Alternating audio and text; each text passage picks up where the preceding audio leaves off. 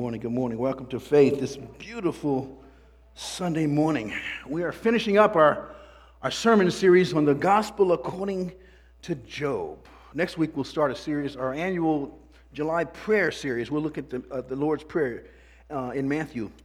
The book of Job has reminded us that there's so much suffering in the world, a lot of pain and suffering in our world. And we see it in our lives, our own lives. We see it eh, eh, even more so in the lives of people who are much more vulnerable than most of us are. This week, we've seen the painful separation of children. That's been a major issue in the last few weeks of children at the southern border. Families risking their lives heading north to come to America. And seeing the painful look on, on children's faces has, has gripped uh, the world. It's been a universal outcry. Gladly, the president uh, a couple days ago heard the cries, and things are being done uh, to not immediately divide families. But, but the pain didn't start at the border. The pain, it, it started in places where there seems to be no hope. So desperate people continue to escape to this nation, seeking safety and a better life and a removal of pain. But we also must remember that there's much pain in our nation as well, isn't there? The recent Pew Research data uh, interested me. It said that the use of recreational marijuana in America is startling. Uh, in, in 2000, 31% of Americans wanted legalization. In 2017, it was up to 57%. Uh, this year in 2018, it's up to 61%. Recreational marijuana. The great escape is on. More and more people are seeking to escape their emotional pain by, staying, by getting high and staying high. The ancient patriarch Job experienced much pain and suffering himself. And, and that's the basis of this dramatic story that we've been looking at over the last couple months, this book of Job. Today we're going to look at chapter 42. And in this last chapter, we're going to see his saga comes to a glorious end. Let's look at, at uh, the text. It's on the screen here. We're going to read verses 1 through 6 of the text. And we'll focus most of our attention on that, this portion of it. Job chapter 42 verses 1 to 6. Then Job answered the Lord and said, I know that you can do all things, and that no purpose of yours can be thwarted. Who is this that hides counsel without knowledge? Therefore, I have uttered what I did not understand, things too wonderful for me, which I did not know. Hear, and I will speak. I will question you, and you make it known to me. I had heard of you by the hearing of the ear, but now my eyes see you my eye sees you. Therefore, I despise myself and repent in dust and ashes. You know, we, we tend to think that the closer we get to God, the more we understand Him. And, and then the more obedient we will feel in our lives. But that's not true. The closer we get to God, the more we behold His holiness, we realize how far we fall short each day.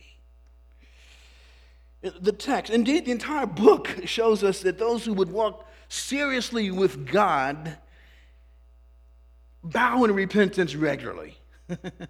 those who would be serious in their walks with God are those who, who walk in repentance on a regular basis. It's the two key verses are what we're going to spend most of our time looking at verses 5 and 6. We see in this text several movements that Job take, that God takes Job through that we're going to look at as we, look, we wrap up this entire book. I believe he wants us to take us through four movements. The movement first is hearing about God, and then struggling with God, and then seeing God, and then repenting before a holy God. We see that in those four verse, those two verses, and we see that in one, one sense that's the movement of this entire book. Hearing about God. I had heard of you by the hearing of the ear. We've seen in this book two tests in the first two chapters. Satan, Job was tested. Satan attacked Job's family, Job's present and future resources, and then Job's physical health was attacked. The, the, fellowship that Job had with his wife, and more importantly, the sense of fellowship that he had with God, they became issues. Job was selected because of his faithfulness, because of his integrity, his blamelessness, his godly, upright character. And we've suggested that he comes before us in the beginning with the same worldview as his friends. You do good and good things follow. You mess up and God will get you. Apart from God's grace, I believe that's where we all are. That's what we all believe and feel. We're all in that overly simplistic place. That's where we live. By the way, the chart that you've seen up there, that we can you get a copy of that outside. So don't try to write all that stuff down. The chart of the book. We had it a few weeks ago. We've seen from chapters 3 to 31 some, the back and forth that he had with his miserable comforters, which is what he calls them Eliphaz, Zophar, and Bildad. And we saw in, in, in, chapters 32 to 37 the young, feisty Elihu sharing the wonderful Orthodox seminary notes that he had just gotten. Much of what Elihu said was on point, but his six chapters of wisdom, his counsel, his six long chapters to Job, they lack the wisdom that can only come from the crucible of real life experience. And the great irony is he accuses Job of being self righteous while he himself is giving the most self righteous, arrogant speeches of the entire book. And then, as, as Reuben showed us last week, God finally breaks through the silence. He shows up in the storm in chapter 38. This whirlwind, it was an overwhelming, powerful, unstoppable storm, a tornado, a hurricane. In the first Kings, God spoke to Elijah in a still, small voice, but not here to Job. God has to shout at Job. And Reuben rightly depicted chapters 40 to 41 as a, as a boxing match. Excuse me, chapters 38 and 39, as a, as a boxing match last week. God knocked Job down, and, and, uh, but, but, but, but he's not finished with him. In chapter 41, Job gets off the canvas and it takes more jabs from God. Hearing about God is not the same as really knowing God personally. I remember getting saved in a church, Baptist church in sixth grade, and I, I came to faith in Jesus Christ as my Savior because I knew I was a sinner. But it wasn't until really high school that I began to hear people talk about, it was in young life in high school. They talked about the Christianity as being having a personal relationship with God through Jesus Christ.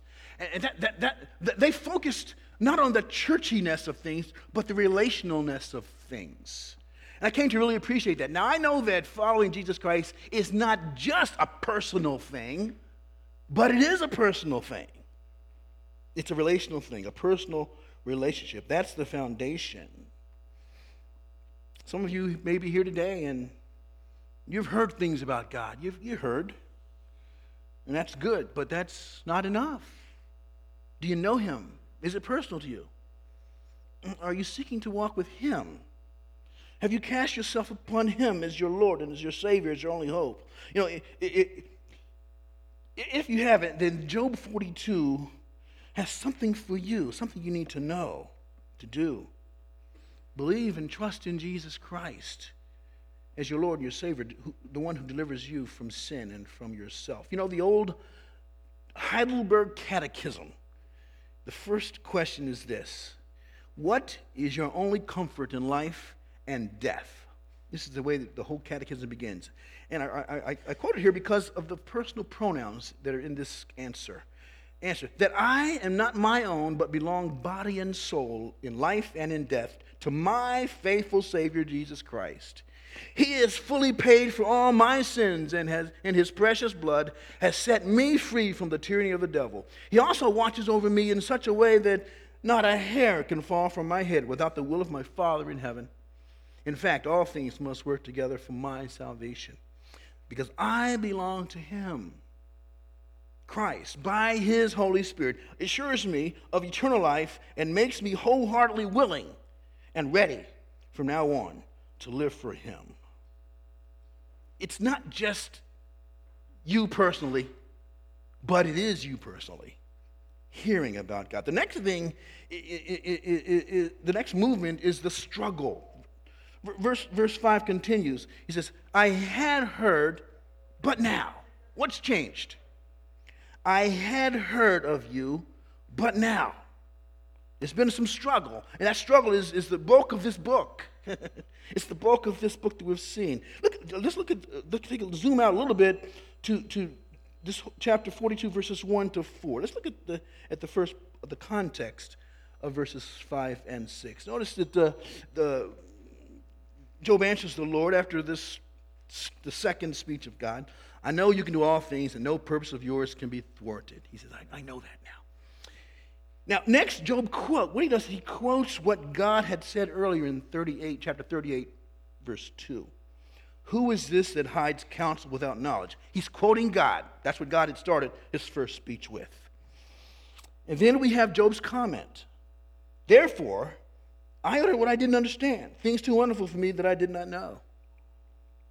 And then in verse 4, he again is quoting God.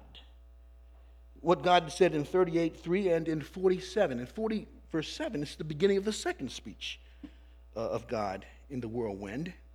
And Hear and I will speak. I will question you, and you make it known to me. So he's quoting God when he says that. that so that whole paragraph is not doesn't make sense unless you understand he's quoting God and he's responding to what God has said. Now, verses 5 to 6, our text, we have Job's remorseful response to the last statement that he had just made, quoting God. And his response is very similar to the phrase from Amazing Grace that I once was blind, but now I see. Except he says, I once had heard about you, but now I see. very similar. There's a, there's a but now. What gets Job to the point of this repentance? What gets him to that point? Let's zoom out a little further, okay? Zoom out further. Let's take a look at chapters 38 to 41. Some of this review from last week and others, the whole context here. These two speeches of God, chapter 31, 38 uh, to 41. The whirlwind comes and God speaks through the storm. Rather than give answers to Job, Job's been wanting God to answer him. God enlarges Job's understanding of who God is. His strategy is to take Job on several virtual trips. That's what he does. The first virtual trip is to the Science Center. God says, Look at the universe. Look at the stars. Look at the sun. Look at the clouds. They're in the heavens that you can't control. I made them. I knew their measurements. I know how many there are, and I control them. The second trip is to the zoo. Look at the animals, Job, the animals that you can't master the lions, the ravens, the mountain goats, the wild donkeys, the wild ox, the ostrich, the horse, the hawk, the eagle. I made them, I control them, and they do my bidding. That's the end of the first speech. And it's at that point, as Reuben rightly pointed out, that Job has been knocked down by the heavyweight champion of the universe. So, so God asked Job if he thought he could fulfill this job description of being God, being the Almighty. And Job just says, uh, uh, I'm going to shut up. He just says, I got nothing to say. Job is knocked down, but he's not knocked out yet. So we have a second speech of God in verses in chapters 40 and 41. The virtual trip continues for two more chapters. God takes him to Jurassic Park. In chapter 40, verse 15, Behemoth, the hippopotamus like land monster. And then in chapter 41, verse 1, we're introduced to Leviathan, the crocodile like sea monster. I love verse 41 8, Job 41 8, where God asks Job to lay your hands on him, Leviathan. Uh, remember the battle. You will not do it again. It reminds me of some of the scenes I saw the other day when I saw the Jurassic World movie. I think it's Jurassic World, whatever the name of it is. Jurassic Park. Thank you. Yeah. Well, you're not, there's, only, there's no rematch in these kind of battles. And God says to Job, If you can't handle him, Leviathan, what makes you think you could handle me? That's, that's, that's what God is saying to Job. I call this section the monster motif section. There's a monster motif that's here. God does not want us to see him as the monster. because he is not a monster God. In fact, that is too limiting. God wants to see him as the maker of the monsters. He's the master over the monsters. He's the sovereign creator of all things, even the monsters of land and sea. And He's the Lord of the monsters in our lives as well. The obstacles in your life, they seem like monsters sometimes, don't they? They eat you up, they destroy you. You can't handle them. The good news is that God's got all the masters in your life under control if you've trusted in Him. Battling monsters, battling animals. Have you been hearing of the recent bear sightings in, in our state? In the news? Cecil County, Ellicott City, Jessup, Randallstown. Is a little close to home for me. Randallstown. Uh, bear biologist Harry Spiker says this is the time of year that juvenile bears are being kicked out and forced to find a territory of their own. I saw an amazing story the other day uh, on June 7th. D.D. Phillips, uh, a 46 year old grandmother from North Georgia, she came face to face with a rabid bobcat, setting off a bare knuckle death struggle between her and the animal. And she won, killing the cat with her bare hands. D.D. Phillips, she'd just bought a, a, a new truck and was fixing a bumper sticker to the back window of the, of the new ride. It said, Women who behave rarely make history. That was the bumper sticker.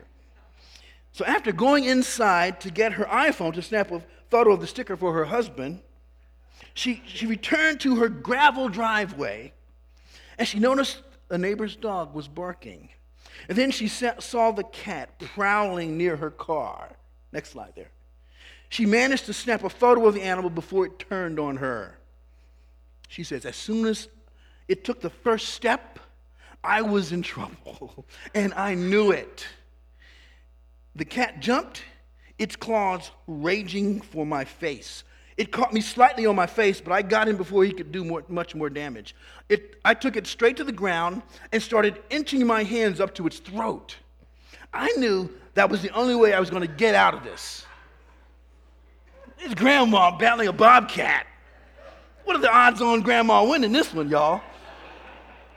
As she fought for her life with an animal revved up and sharp as a buzzsaw, she uttered no cries or shouts for help.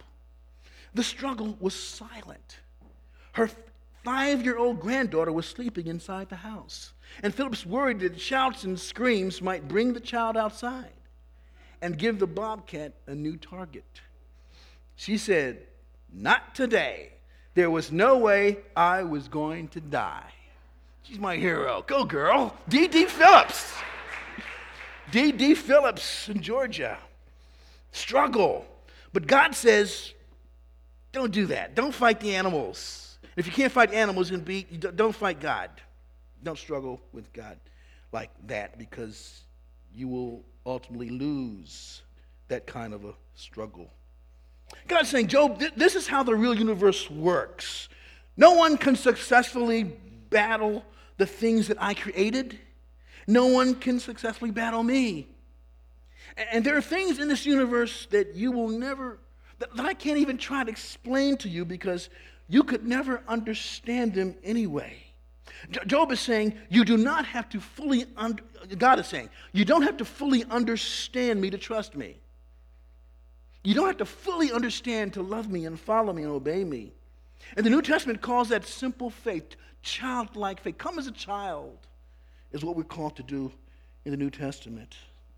So, so this Job 42 experience, life altering, life transforming um, discipleship experience, it, it, is, it is surrendering to the Master because of a fresh vision that as your Lord and Master, He loves you and will take care of you it's about seeing God more accurately, more clearly, which takes us to our, our third movement seeing God. Verse, verse 5 continues.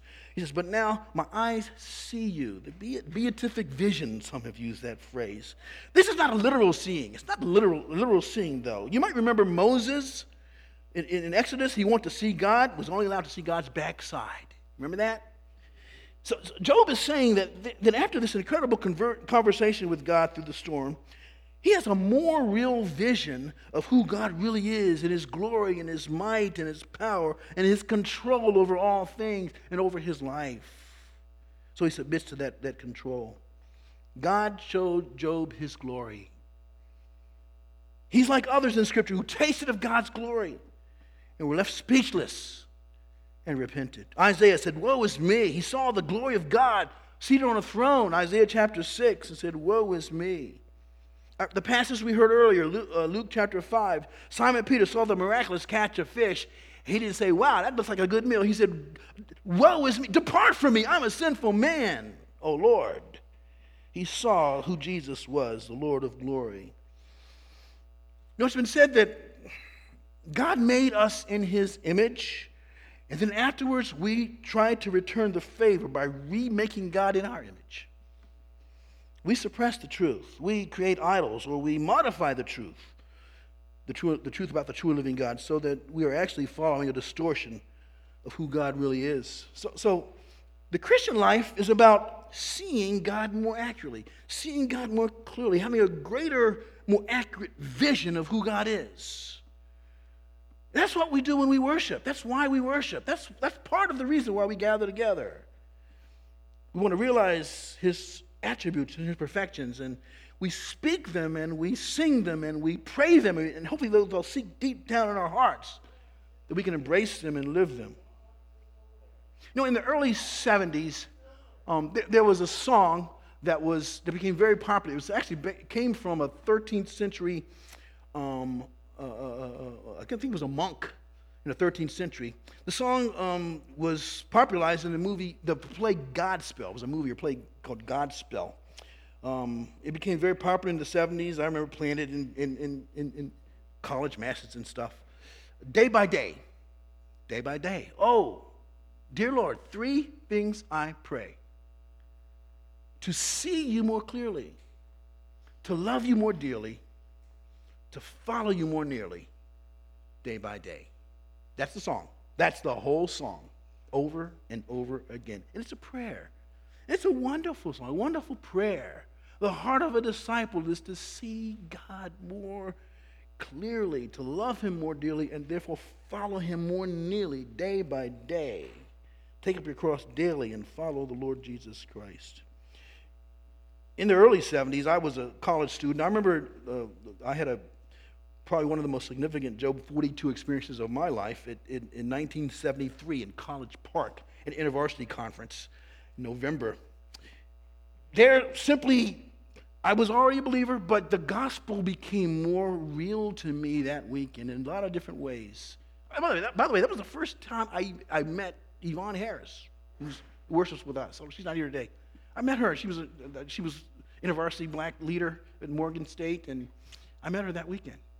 But that weekend was profound in my life because I was a Christian. I was following Jesus, and I was, but, but uh, I learned that God was much bigger and much greater than I thought He was, and that I could trust Him and I could follow Him. And I made commitments to the Lord uh, to be a son of God and to follow Him all my life.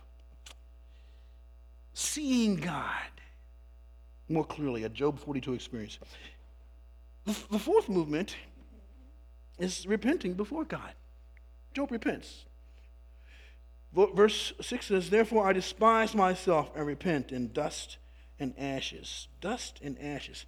This, this commentary sackcloth and ashes were used in Old Testament times as a symbol of debasement, mourning, repentance.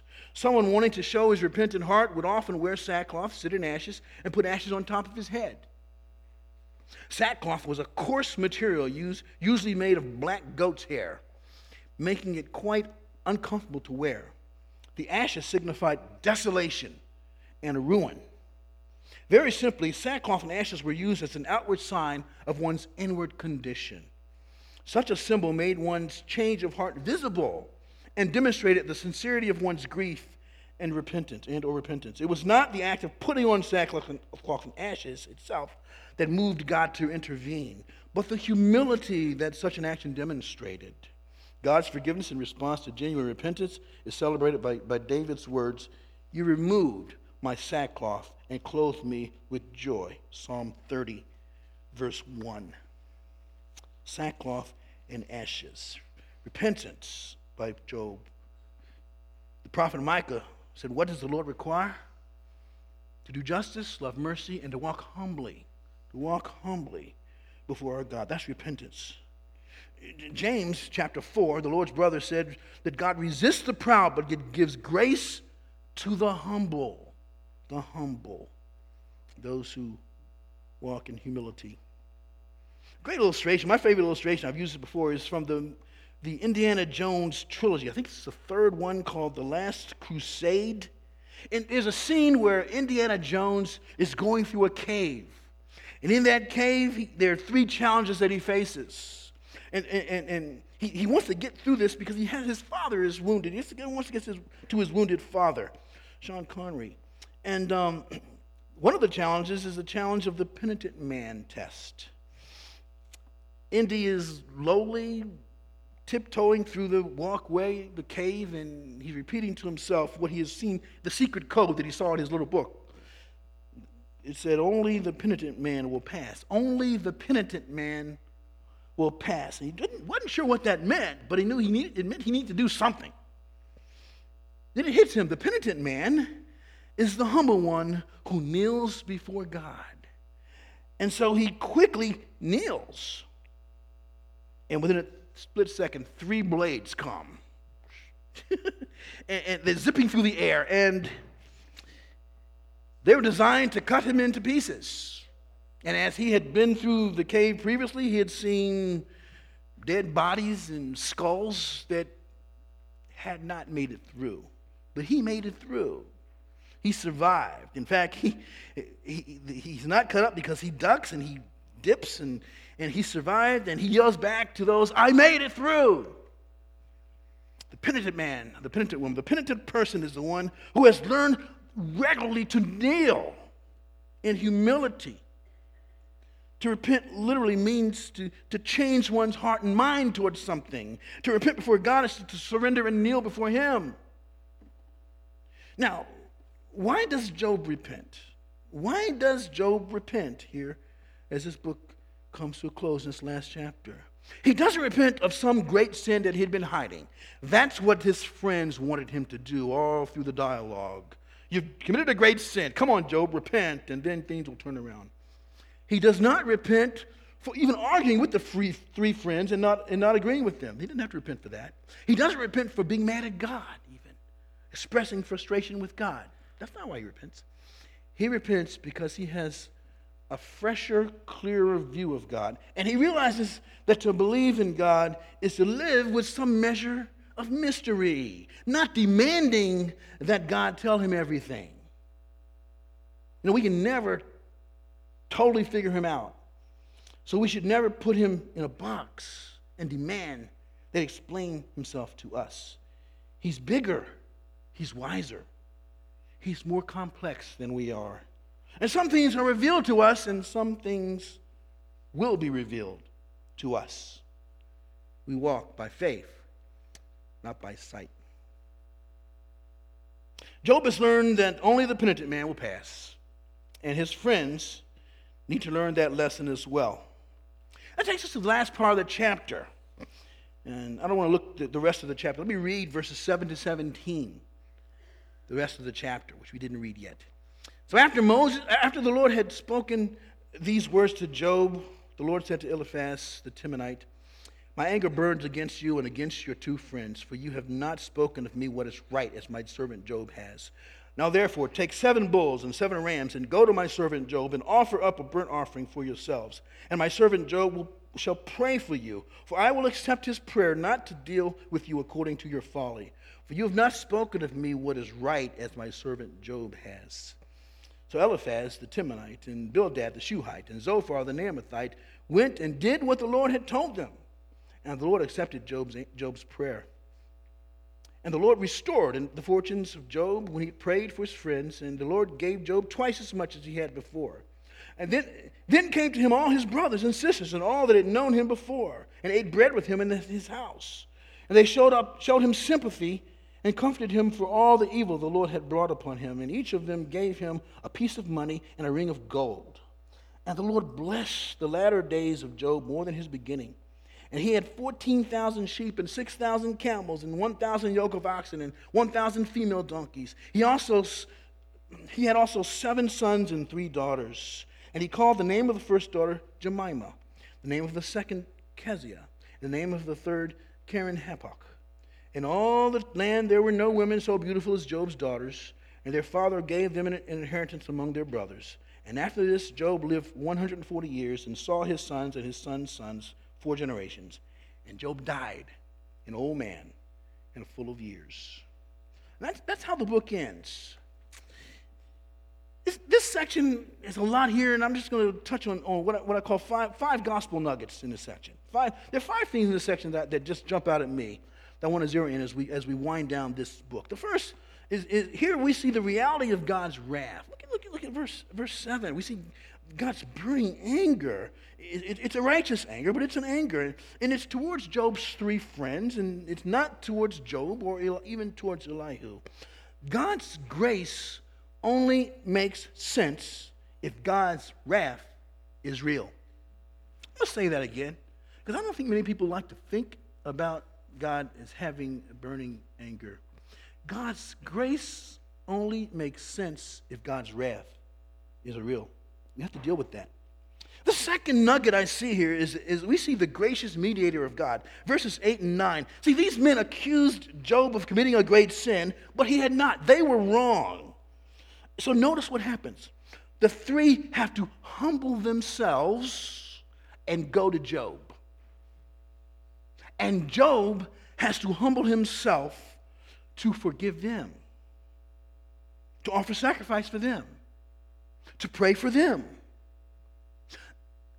Job is, is, is, a mediator figure, he's a priest figure, he's a figure of Christ. Now, we know ultimately the New Testament tells us that there's only one mediator between God and man, the man Christ Jesus, 1 Timothy 2 5. But Job stands in this passage as one who, who offers forgiveness to them and who has to say himself, Father, forgive them, they don't know what they do. The gracious mediator of God. We see also foreshadowed uh, the fellowship of, of, believers, the gracious fellowship of God's people. We see his fr- Job's friends and his family, and they're restored to Job, aren't they? This is in contrast to his three friends, the miserable com- comforters. These, these friends and family are providing the edifying fellowship rather than dragging Job down spiritually. Job no longer feels alone. This foreshadows the church of Jesus Christ. We are not alone in this walk of faith. The, the fourth foreshadow I see is the abundance of God's grace in this passage. We see this restoration, and, and we wish that, that, we wish that they're prescribing what God does for all of us. But no, this is describing what God did for Job. It's not a prescription, it's a description. This is not a, a prosperity gospel ending to the story. Hebrews chapter 11, verse 16 is a chapter about faith. And, and there we're told that those who walk by faith were strangers and exiles waiting for a better country, a heavenly one.